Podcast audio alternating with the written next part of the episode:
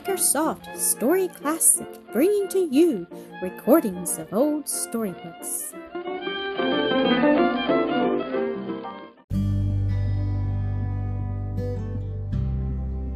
Mildred's Married Life, Episode 14. It was decided that the box for Pleasant Plains must start within a week, so there was no time to be lost in getting it ready.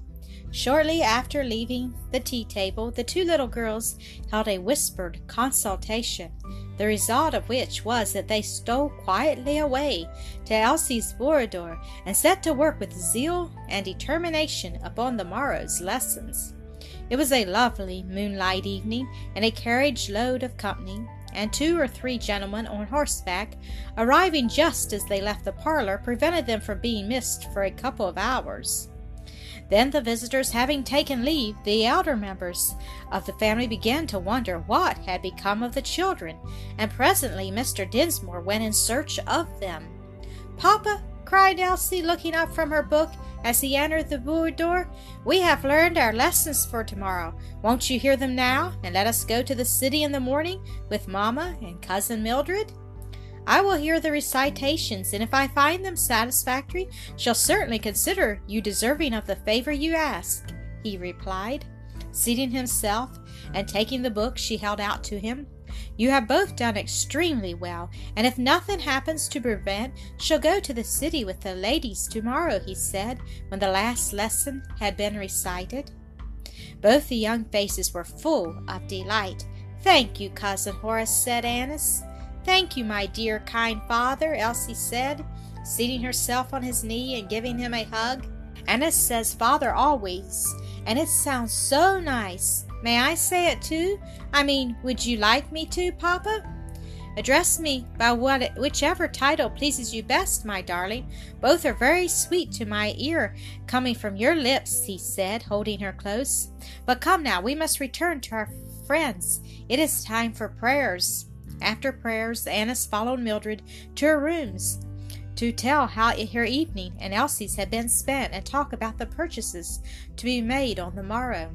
Mildred sympathized fully in her little sister's pleasure, praised her industry, and gave patient attention to the other matters and advice in regard to them.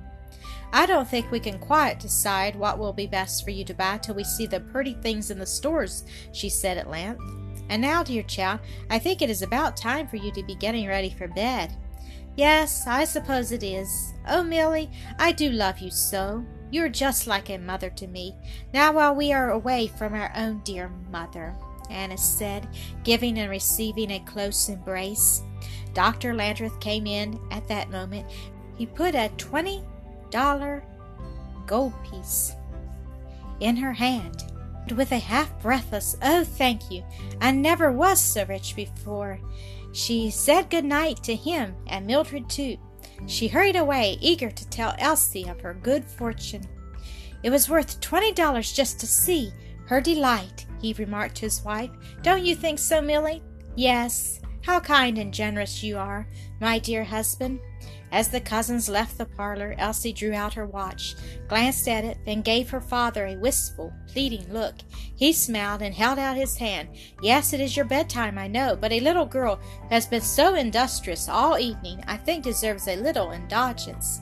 What has Elsie been so busy about, if I may know? Oh, yes, Mamma, of course you may. I've only been learning and reciting my lessons, Annis and I, so that we might go with you and Cousin Mildred in the morning, and Papa says we may if nothing happens to prevent. Such, for instance, as a disinclination for your company on the part of your mother and cousin. No danger of that impediment, remarked Rose with an affectionate look at her little stepdaughter. I can answer for myself and Mildred, too, that we shall be glad to have them with us. Thank you, dear mamma, said Elsie. Papa, how much may I spend on the presents for the cousins? A hundred dollars if you wish. What do you think of buying? I don't know, sir.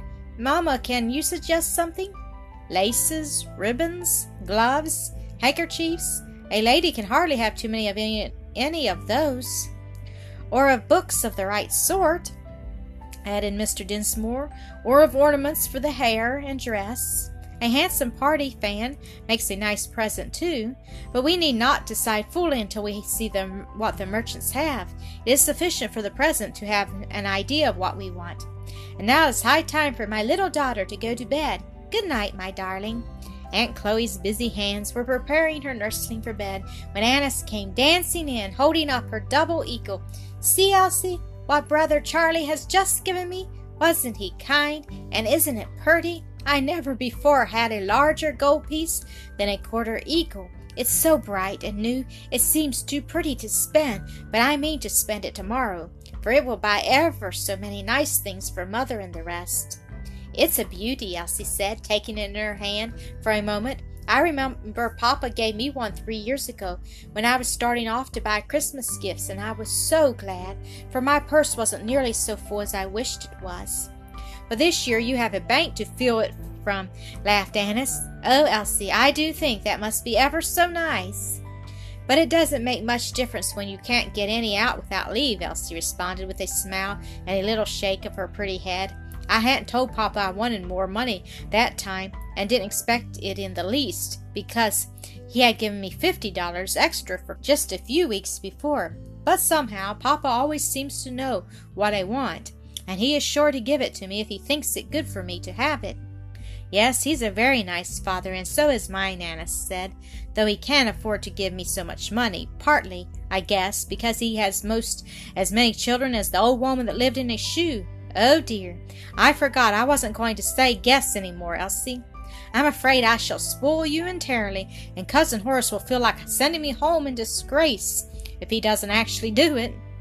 No danger of that. I should be less surprised to hear him say he feared I should spoil you. But he told me to go to bed, and if I'm not there pretty soon, he may say I shall not go to the city tomorrow. And besides, I don't want to disobey my dear father, though he should not so much as say I'm not pleased with you. Then good night, dear. I'll run back to my room and get to bed too as fast as I can. Annis returned, giving Elsie a kiss and hurrying away. The next day's shopping was a decided success, and the two little girls managed to get a great deal of enjoyment out of it.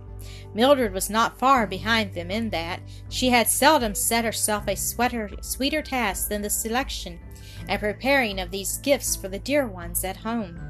For some only the materials were bought, and then fashioned into beautiful things by her own deft fingers. Many a tender thought, many a loving prayer weaving itself in among the stitches. Annis Elsie also made some pretty things and had them ready in season two, though Mr. Dinsmore would not allow any neglect of either lessons or outdoor exercise, and they as well as the ladies were occasionally hindered by calls. Elsie had a number of little girl friends in the families, which kept up a more or less acquaintance at the Oaks and Roselands, who, when their mother or older sisters came to call upon Mrs. Landreth and Mrs. Dinsmore, were allowed to come with them as callers upon Elsie and Annis. It was no unusual thing for Mr. Dinsmore to take Elsie with him when making informal visits upon neighbors and friends, whether Rose accompanied him or not, and he made no objection to her going with her mamma and cousins to return these calls of her young friends, which they did as soon as the all important box had been dispatched. He and Dr. Landreth were usually of the party also, and the hospitable cordiality with which they were everywhere received made the little visits a pleasure to all. The visit to Ion was the most enjoyable of any. Both Mrs. Travilla and her son were so very kind, and knew so well how to please and entertain their guests both the older and younger. Mr. Travilla was fond of little girls, and Elsie was a very great favorite with both his mother and himself. He had a good many pretty and interesting things to show to her and Annis, as well as to the older people paintings, engravings, flowers, birds, and other live pets, besides a cabinet of curiosities. Some of these last were relics of the Revolutionary War, and each had a story connected with it. He told one or two, but said there was not time now for more, or to go into the details of any.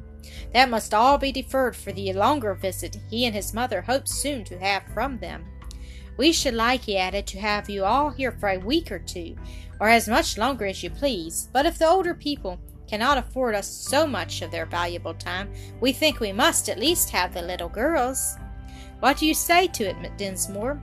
Elsie turned eagerly to her, hear her father's reply. Annis listened anxiously for it too, for both were greatly interested in everything connected with the revolution, and thought a week at Ion very desirable. Mr. Dinsmore looked at them with an indulgent smile. I see they would like to accept your kind invitation, Travilla, he said, as doubtless we all should. Yet while thanking you and Mrs. Travilla for it, I think we must beg a little time to consider the matter. There must be a visit to Roselands, some entertaining at the Oaks too, and it will not do to make pleasure the business of life. It cannot be all holiday to any of us. That is very true, said Mrs. Travilla, and these dear little girls need to be garnering up knowledge now in their youth to make them ready for the duties and responsibilities of later years. Still, I hope, Horace, you will find that you can spare them just for at least a few days. Their presence would brighten up the old place delightfully. You are very kind, my dear madam. To myself, yes, Edward and I are very fond of children, and your little daughter has always been an especial favorite with us, both as I am sure you know. If you should ever want to get rid of her, she added playfully, we will be ready at a moment's notice to take her off your hands. Ah, yes, when, he said, turning upon his child a look of unutterable love, joy, and fatherly pride. Thank you for listening to another episode of Acresoft Story Classic.